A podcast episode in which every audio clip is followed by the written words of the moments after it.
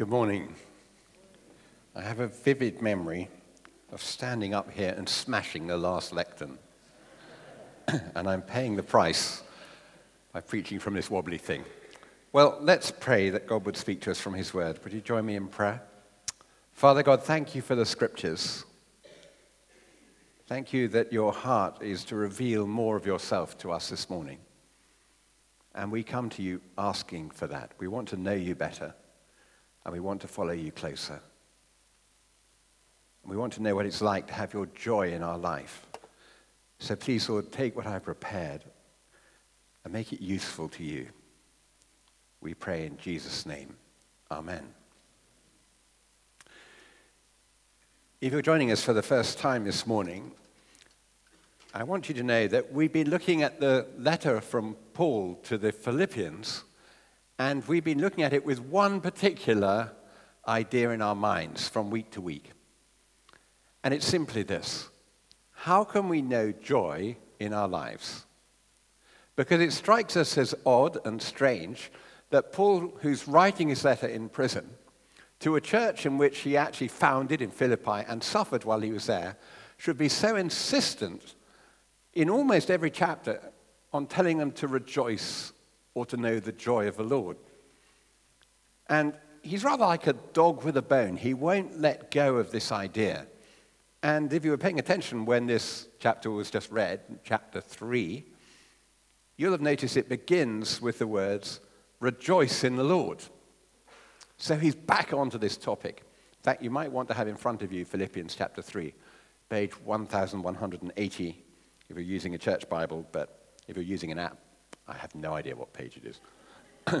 Doesn't really matter, does it? Rejoice in the Lord, says Paul. And then he acknowledges, because he's obviously aware, he's written this many times to the Philippians already, he's getting a bit repetitive. So he says, It's no trouble for me to write the same thing to you. Now, when a truth is repeated in Scripture, it's generally, I think, for one of two reasons or both of these reasons. One for emphasis, to make sure we don't miss a point. We all know that kind of technique. If you go on saying the same thing again and again and again, maybe it'll be heard. And the second reason is not just for emphasis, it's maybe because the truth that is being revealed, or the instruction we're being given, or the command we're being given, is actually hard to put into practice. And therefore, we need to be taught, it needs to be ingrained into us, because it's going to be challenging. And actually, surprisingly enough, Getting joy into our life and keeping it there is incredibly challenging. Week by week by week, we've been looking at some of the habits that Paul says we could include, which will build up our joy, but we've had to acknowledge each week there are other kind of destructive habits that could have a place in our lives, which will make the joy dissipate or disappear. We're back in chapter 3 in the joy restoration business. And I suspect that much of what I have to say for many of us, is truth you already know, but we've lost sight of. And we need to put the polish back. In fact, I've brought a little aid with me in my pocket. I don't know if you'll see this clearly enough, but uh, I discovered this at home when I was rooting around. If you look at this side of what is, in fact, a silver sugar bowl, I think, it looks very dull and tarnished and not up to much. You wouldn't get a lot of joy looking at that. If you look at this side, ah, it's all polished. And uh, it's much more attractive and, and much better. And the thing is, in, in a way, what I'm doing this morning is, is the joy restoration business like that. It, underneath, we've got each of us, if you're a follower of Christ, you have what I'm talking about this morning already on you. But it may have tarnished, it, it may have lost its gloss when I was polishing this early this morning, it required a certain amount of elbow grease. Well, the first point I have to make this morning to restoring joy, I'm really rather happy about this, is it's not elbow grease you need. Yes, it's elbow grace. what a joyful lot we are. But it's there in the passage. Now, grace is something we're inherently suspicious of because it involves being given something for nothing.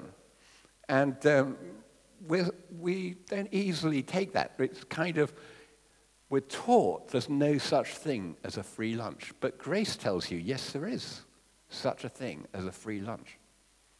I was trying to think back to times where I have known, as it happened, that, grace was poured into my life. It's not a word we often use in everyday use, but let me give you a couple of illustrations, well, a few more than that, actually. When, when I was 19 years old, I was driving along the M4 outside of Swindon, and I was going from Exeter University to central London, where I lived. And I was driving a, a Triumph Herald, and it was pretty old and ancient.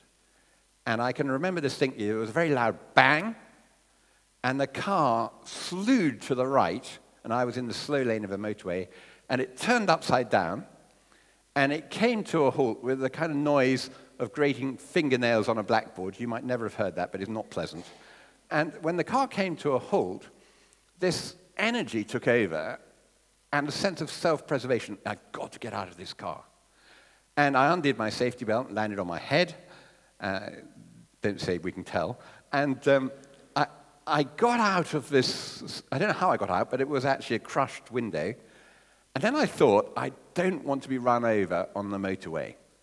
And I saw this red car parked on the hard shoulder of the motorway um, about 100 yards away from me.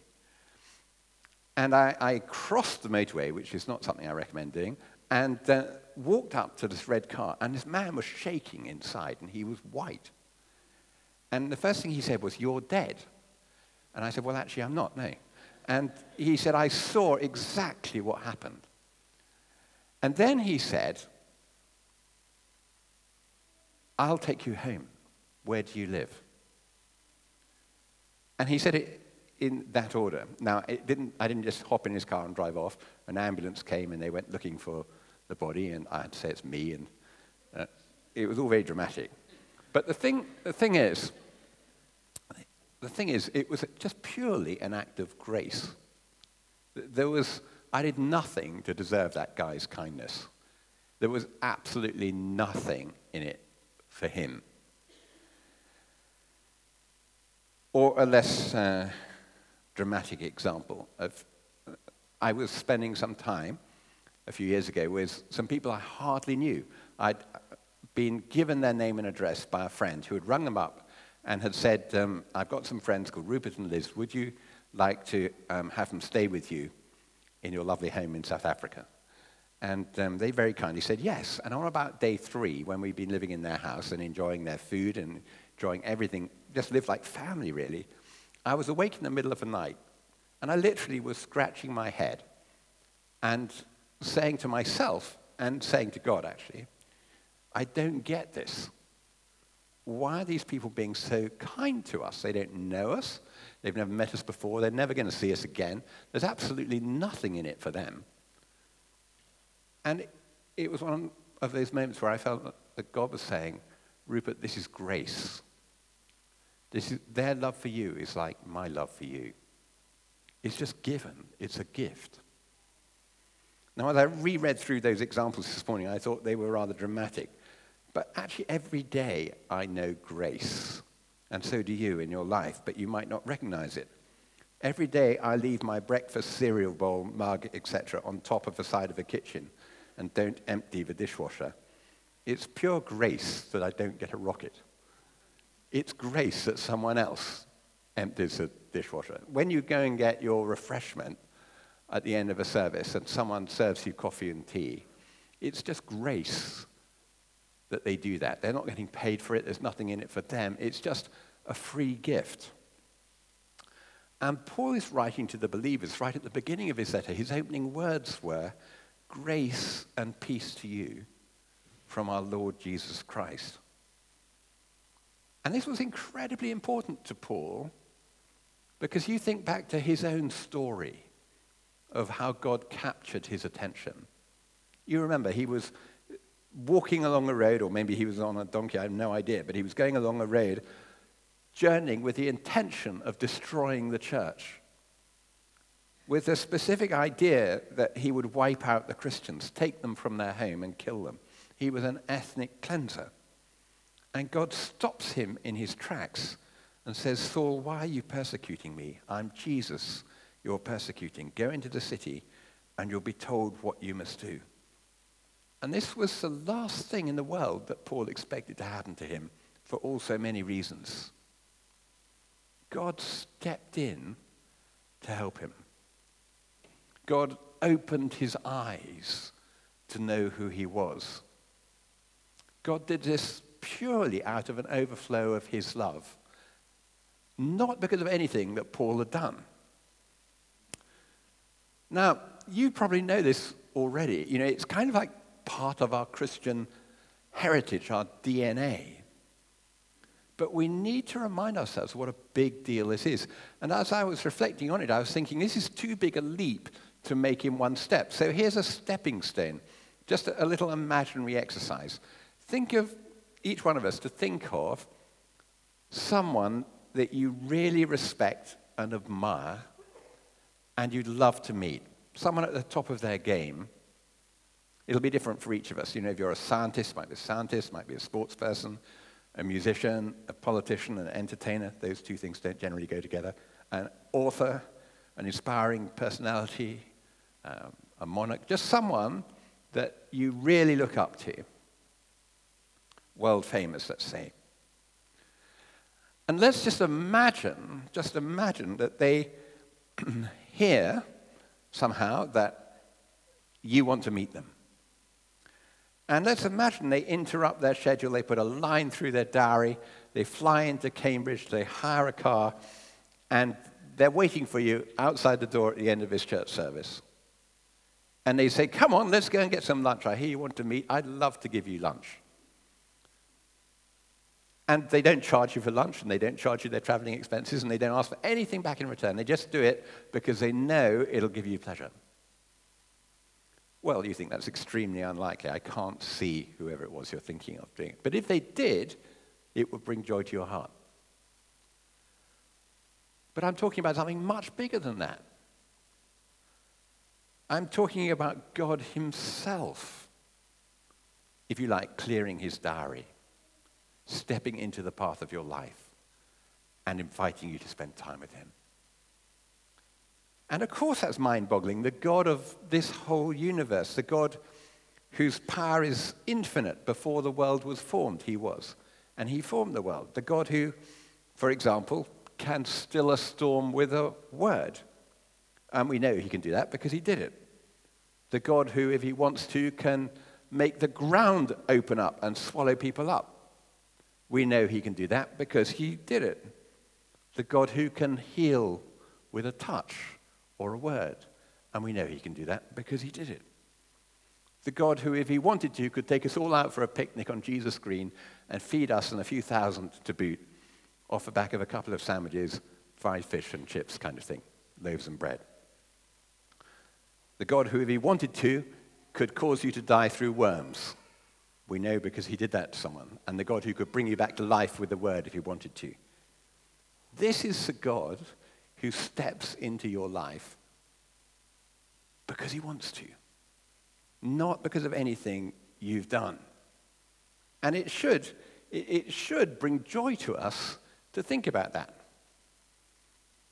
I remember a few years ago, I invited a, a wonderful man called Pastor Lawrence from Zambia to come and speak to us as a congregation. And he told a story about how one day he'd been driving along the road in Zambia, where he lived, and he was so overcome with joy at the thought of what God had done for him in his life that he parked on a hard shoulder and did a dance.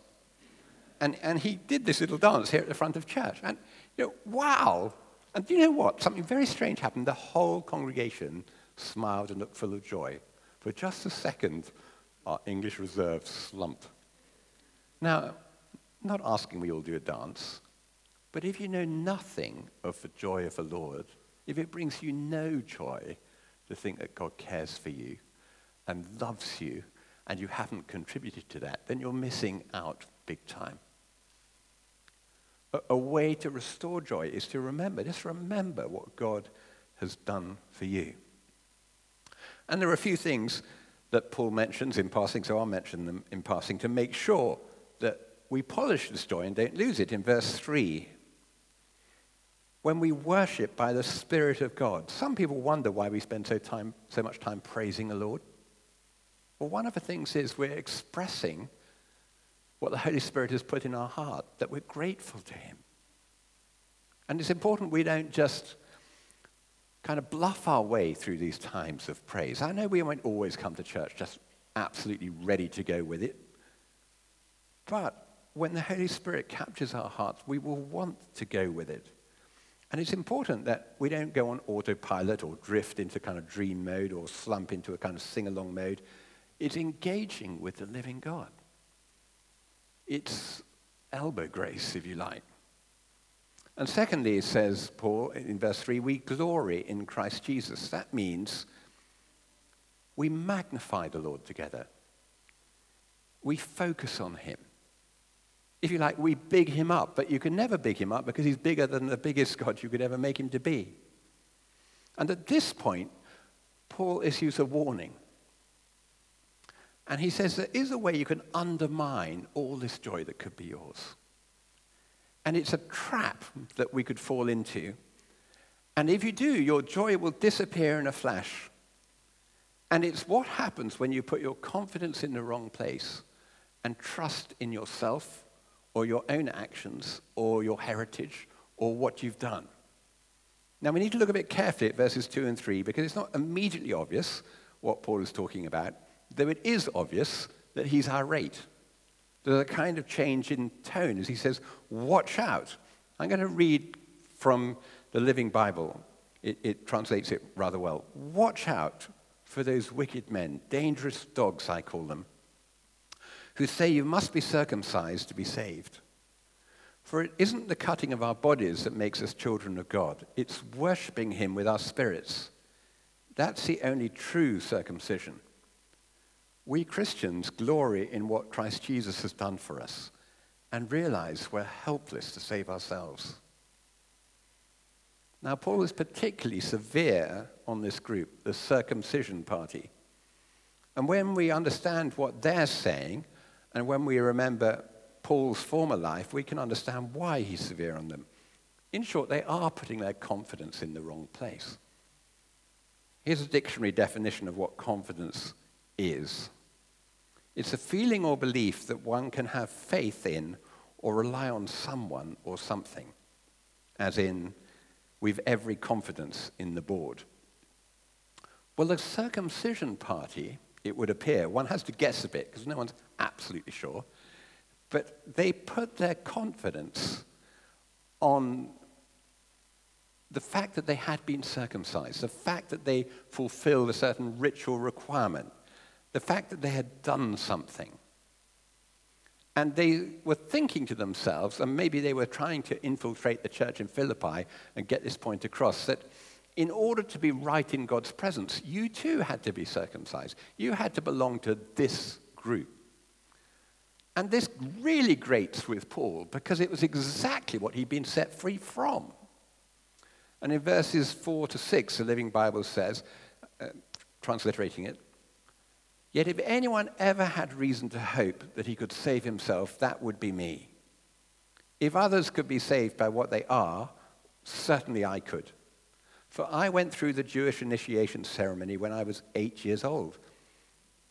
Eight days old, sorry. Eight days old. Having been born into a pure blooded Jewish home that was a branch of the original Benjamin family.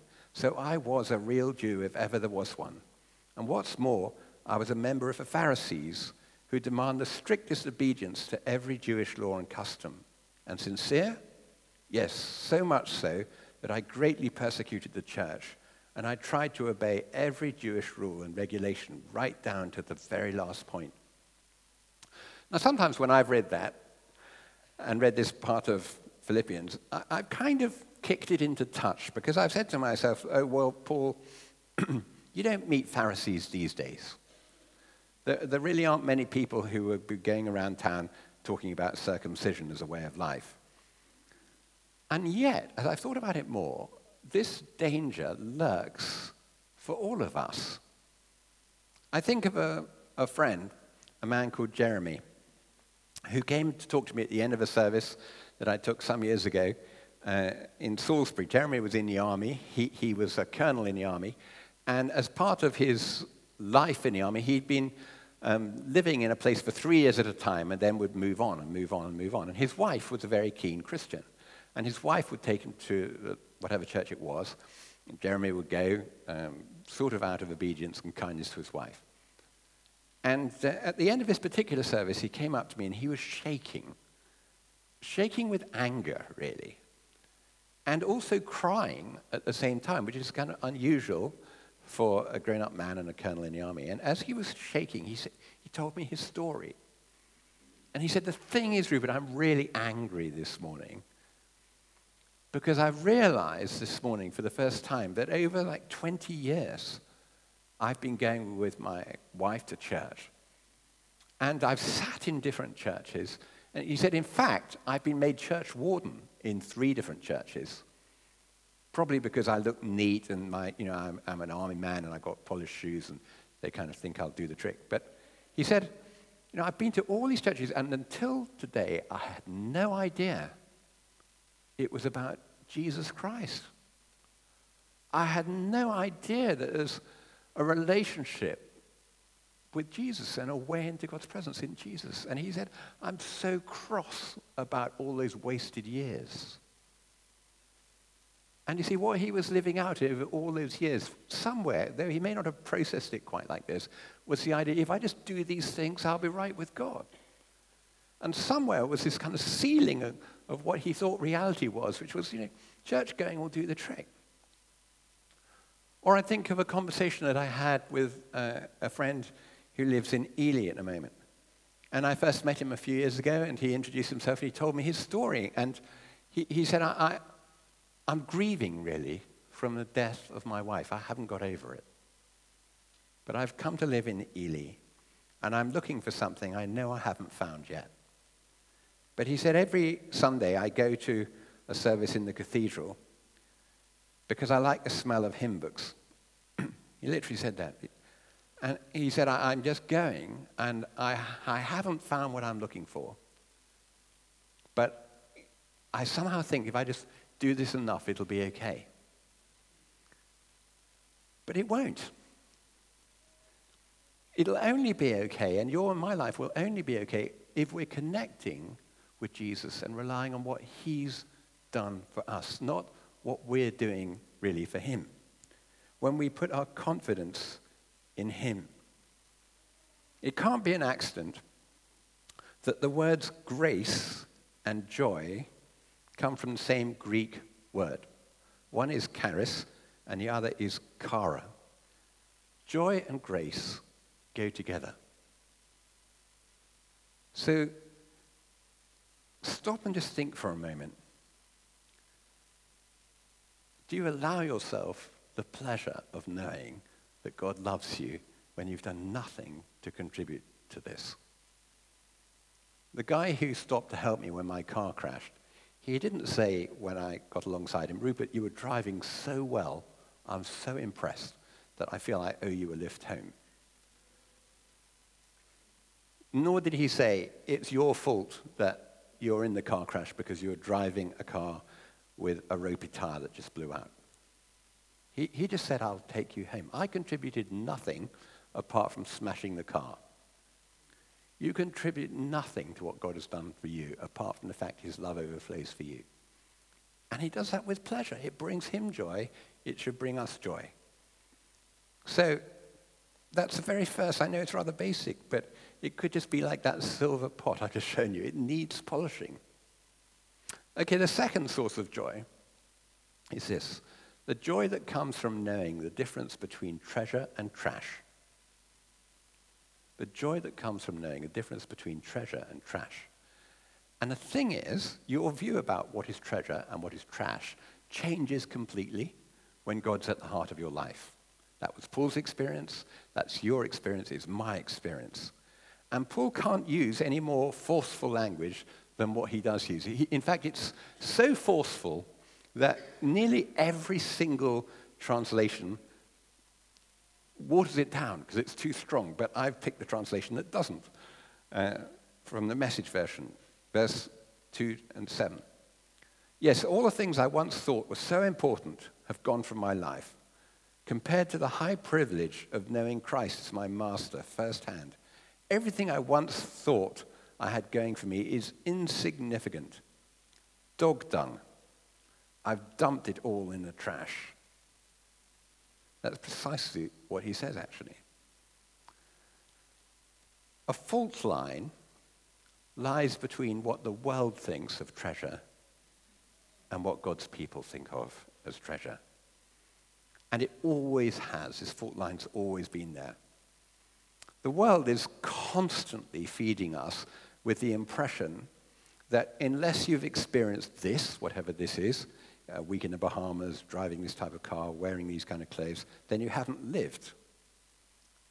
I think that's, that sort of way of thinking is behind every advert that comes into my life, whether I like it or not, isn't it?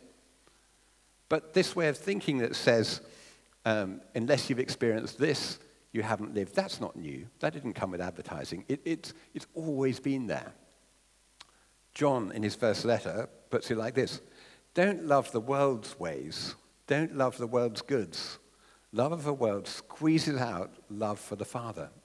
Practically everything that goes on in the world, wanting your own way, wanting everything for yourself, wanting to appear important, has nothing to do with the Father, and it just isolates you from Him.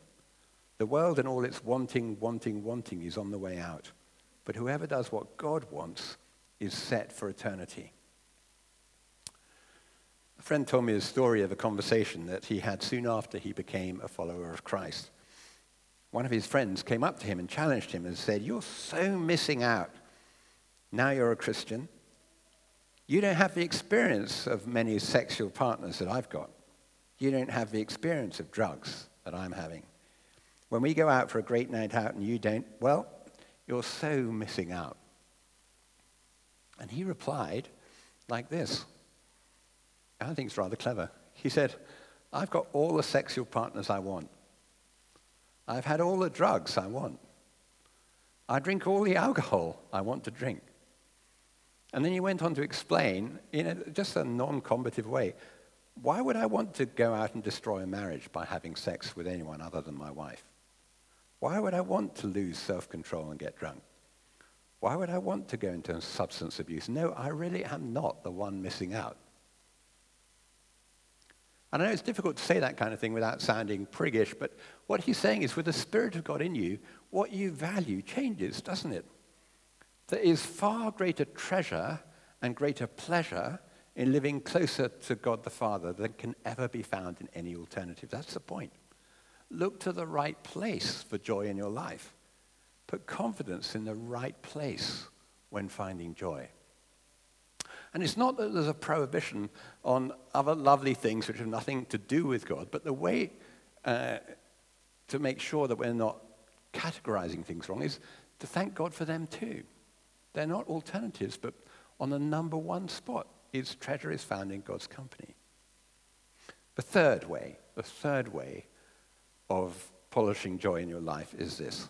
And it's revealed in verse 10 and verse 12 of this chapter finding out the joy of getting closer to God and going forward with God. Or to use the two phrases used in this passage by Paul, the joy of pressing in and pressing on. In verse 10, he says this I want to know Christ better and the power of his resurrection and the fellowship of sharing in his sufferings, becoming like him in his death.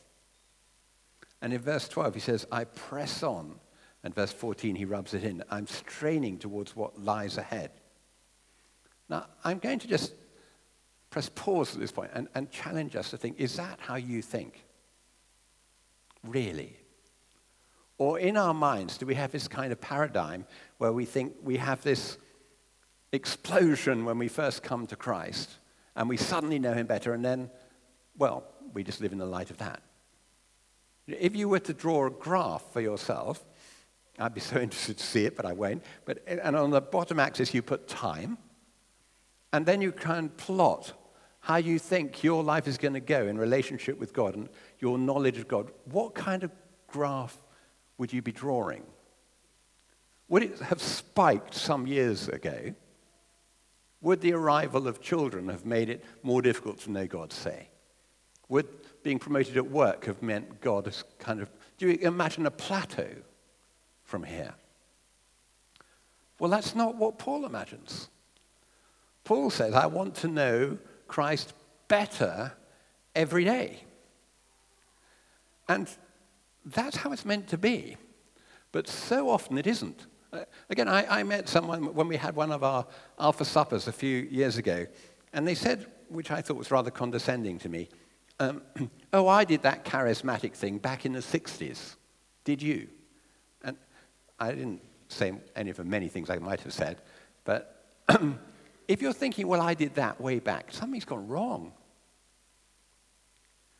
So, what is the template you think you have in place in order to grow? Because I'm telling you, joy comes from knowing Jesus better every day, every week, every month, every year. But it's not going to happen unless you really want it to happen. I am not a fisherman, but I have known fishermen who say a day not spent fishing is a wasted day. And I think what Paul is saying is a day not spent drawing closer to Jesus is a wasted day. I'm actually very grateful as I was cycling in and kind of reviewing this sermon. I was thinking, you know, one of the wonderful things about HT is actually so many people here would say, I agree with that. And that is my intention. And that is the profile of how I want to live my life. And I want to say, good. God loves it. You know, if we were to pray every morning, Lord Jesus, this is a day I need to know you better. Do you think that's a prayer that Jesus would answer? I don't think he'd say, oh, not again. It's Rupert again. He wants to know me better. I think, of course, he'd want that.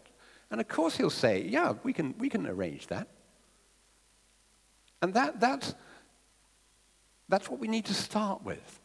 And there are certain very basic things that we need to have in place which will significantly increase the chances of us getting to know him better. I mean, just simple things like belonging to a small group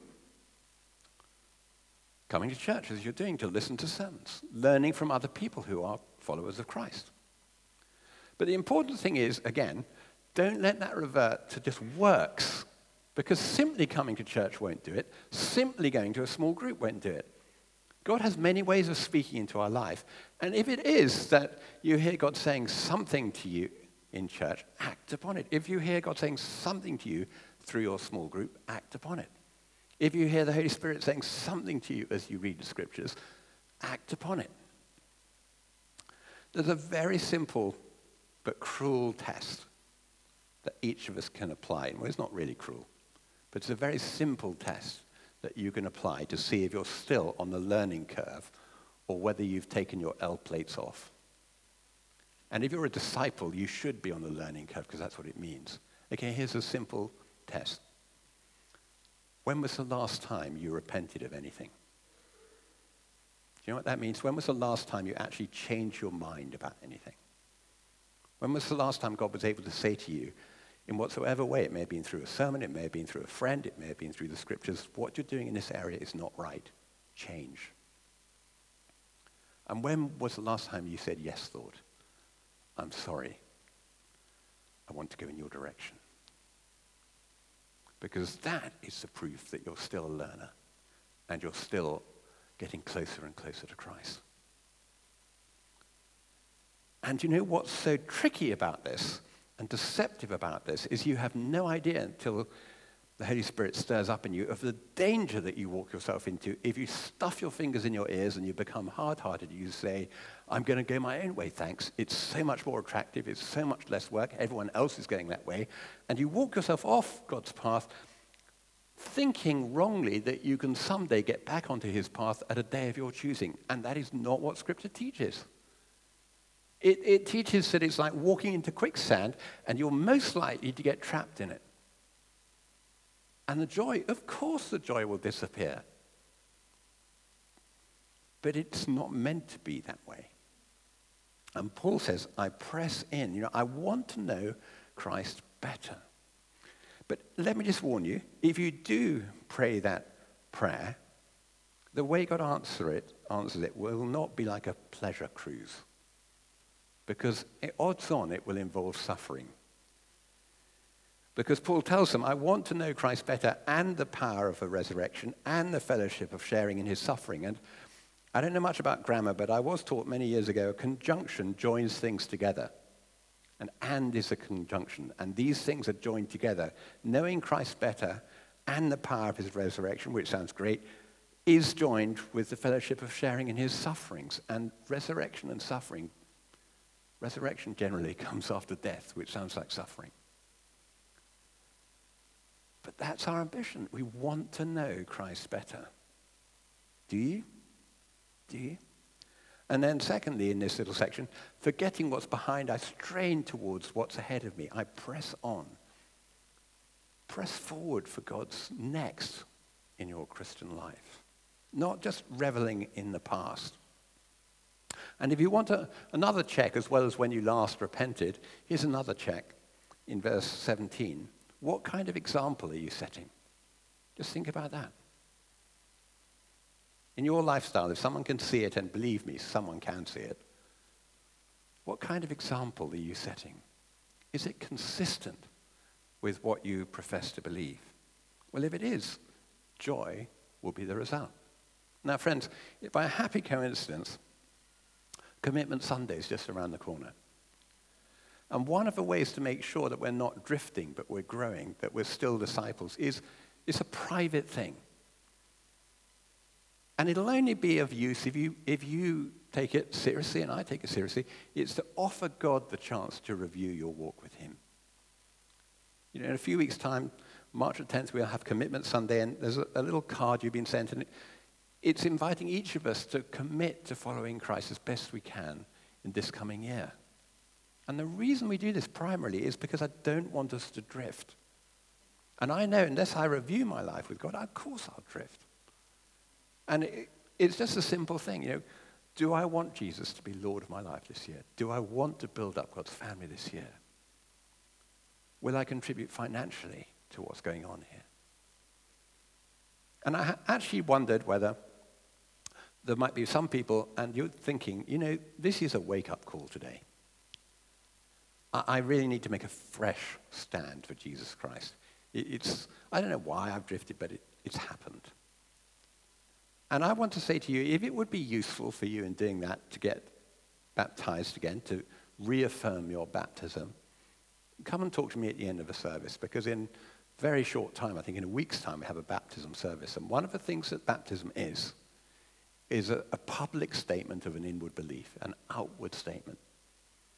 I can't rebaptize you, but you can reaffirm your faith in Jesus Christ. And if it would be helpful, uh, just meet with me and talk to me, and, and we can get together. And maybe it's just time to make a fresh start. Okay, last point in just a second, just to give you the heading. Joy comes from rem- remembering how the story ends. That our citizenship is in heaven. God has a great future prepared for us. Let's pray together. Lord Jesus, thank you that joy is one of your gifts. And we pray that you would connect us with your joy again. We know that your heart isn't really to clout us over the head, pointing out our shortcomings, but we need to acknowledge where we fall short and we want to get close to you. Thank you that Paul had irrepressible joy. And we, we pray, Lord, that when we hear you speak, we choose to obey. And we pray, Holy Spirit, that you would release joy in us. Sincere joy, not kind of froth and nonsense, but relying on you and knowing that your love for us is a gift. Come and release these truths to us afresh, we pray. In Jesus' name. Amen.